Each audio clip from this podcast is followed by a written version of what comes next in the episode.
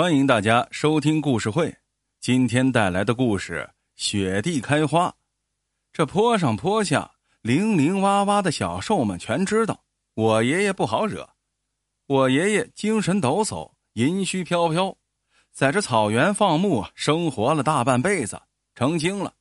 他眼睛毒，耳朵灵，鼻子尖。大灰狼借夜色叼走小羊，以为神不知鬼不觉。我爷爷硬是循着狼爪子印儿找到狼窝，打断了他的狼腿。百灵子飞在天空中叽叽喳喳，不时的撞在我爷爷脑袋上，嚣张的不行。我爷爷不为所动，径直的在土坎上寻找他的窝，捧回来五个热乎乎的鸟蛋。狼有狼道，蛇有蛇踪。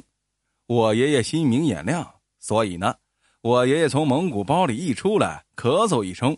狼呀，兔呀，獾呀，百灵子呀，这齐齐竖着耳朵，提心吊胆，否则是不行的，那是会丢掉小命的。这当然要提到我爸了。我爸刚生下来，奶奶就没了，我爷爷既当妈是又当爹，没人给他提亲，却被拒绝了。我爷爷说：“有了后妈，就有了后爹，怕娃受气了。”我爷爷先给我爸向母羊认了一个干妈，羊奶性温，营养丰富。我爷爷像一个细心的婆娘，挤奶烧沸，再晾一个温凉不展，灌进奶瓶，平抱起我爸喂奶。我爸吃的可欢了，嘴角都嘟噜出那雪白雪白的奶浆子。多年以后啊，我爸给我讲述时，他见我满脸喜色，心想。当时他要是生条小羊尾巴，那也肯定是晃个不停。可我爸没高兴多久，这牧区就成社了，有羊的牛马羊驼都归社里管。这拉走母羊那天，我爷爷顾不及挤奶，直接把我爸按在母羊的奶头上，让他吸个饱。我爸的食物成了头等大事儿了，他的食谱庞杂而又出人意料。我爸讲。这最好吃的当属黄豆，炒熟崩脆，豆香弥漫，喂过来那味道好极了。我爸讲述时像一个满腹经纶的秀才。鸟蛋拿回来，这太阳会告诉你咋吃。孵化的嘛要烧熟，没孵化的生吃，亦可熟吃。那次呀，夹住一个獾，肉香啊，一吃满嘴流油。可我终因为好久没有吃肉了。竟吃坏了肚子，吃饱了，我爸会在床上玩耍，腻在我爷爷身上，揪揪胡子，挠挠痒，有时吧唧亲一口。我爷爷眯着眼睛，神思迷离，一脸的蜜呀。那年眼看过年了，我爷爷神秘的附在我爸耳边说：“年夜饭吃兔子肉。”我爸不解，我爷爷拿被子蒙住头，压低嗓音说。南山坡住窝兔子，我盯好久了。那只老兔子精了，只要我一出门，它就坐在山头盯住我。我该做啥做啥，假装没看见它。一年都没惹它，现在是时候了。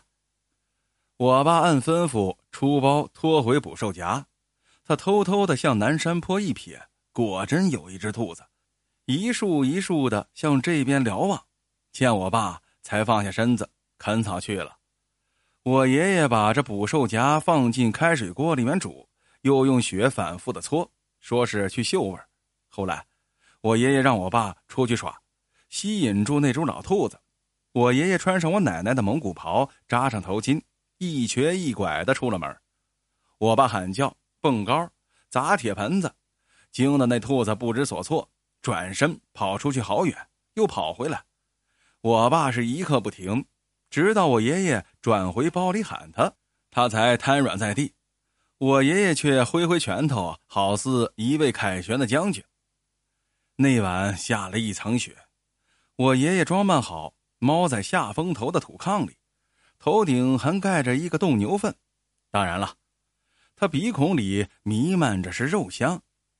夜是小兽们的，月亮升起。草原像站在牛乳窝里，这兔子窝里一股脑的涌出五只兔子，一大四小，你撞我挤，嬉闹着向坡顶的草丛窜动。兔子有道，小兔子们早已走熟了，即使有雪，也会按照老路走的。大兔子耸立起耳朵，走、看、听、嗅，像一个侦察兵。五只兔子渐渐走进积雪下面的捕兽夹了。我爷爷又喜又忧，他以前尚未发现这窝崽儿，看来今天必有收获。谁知道，走在前面的老兔子突然就停住脚，嗅嗅又退回来。我爷爷心凉了，知道这捕兽夹已经暴露了。可幸运的是，这小兔子们却没在乎，还是你拥我挤的往前冲。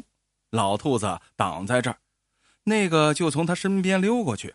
堵来堵去，眼看是堵不住了，老兔子急得嘶叫一声，立起身子，小兔子们终于停步了。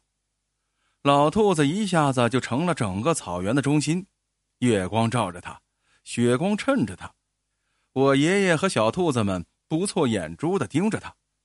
天地大静，远远的，有长调百转千回的从风里要折过来，我爷爷就在那一刻惊呆了。在长调声中，只见那兔子上肢直立，踮起后肢，像白天鹅般优雅的翩翩起舞。月光下，雪光中，舞蹈的兔子通体发光，像一个精灵，晶莹透彻，忧伤又深情。它像是陷在了寒冷刺骨的冰河，倒卧无助，每一次蹦跳都是那样痛苦不堪，令人心碎。他又像是用力在地上发光发热，想变成一颗太阳，融化冰雪，幻想让小兔子们在春日的绿草地上哆嗦的进食。身边是热气腾腾的土地和潺潺喧闹的河水，他热恋般的缠绵，又似毅然决绝，开始了和四只小兔子碰撞和亲吻。突然，在长调的高音里，他高高跃起。撞向那雪花掩盖的捕兽夹，啪的一声脆响，雪地盛开一朵黑色的花，小兔子们四散逃窜。年三十晚上，我爷爷给我炖好了兔肉，却一块未动。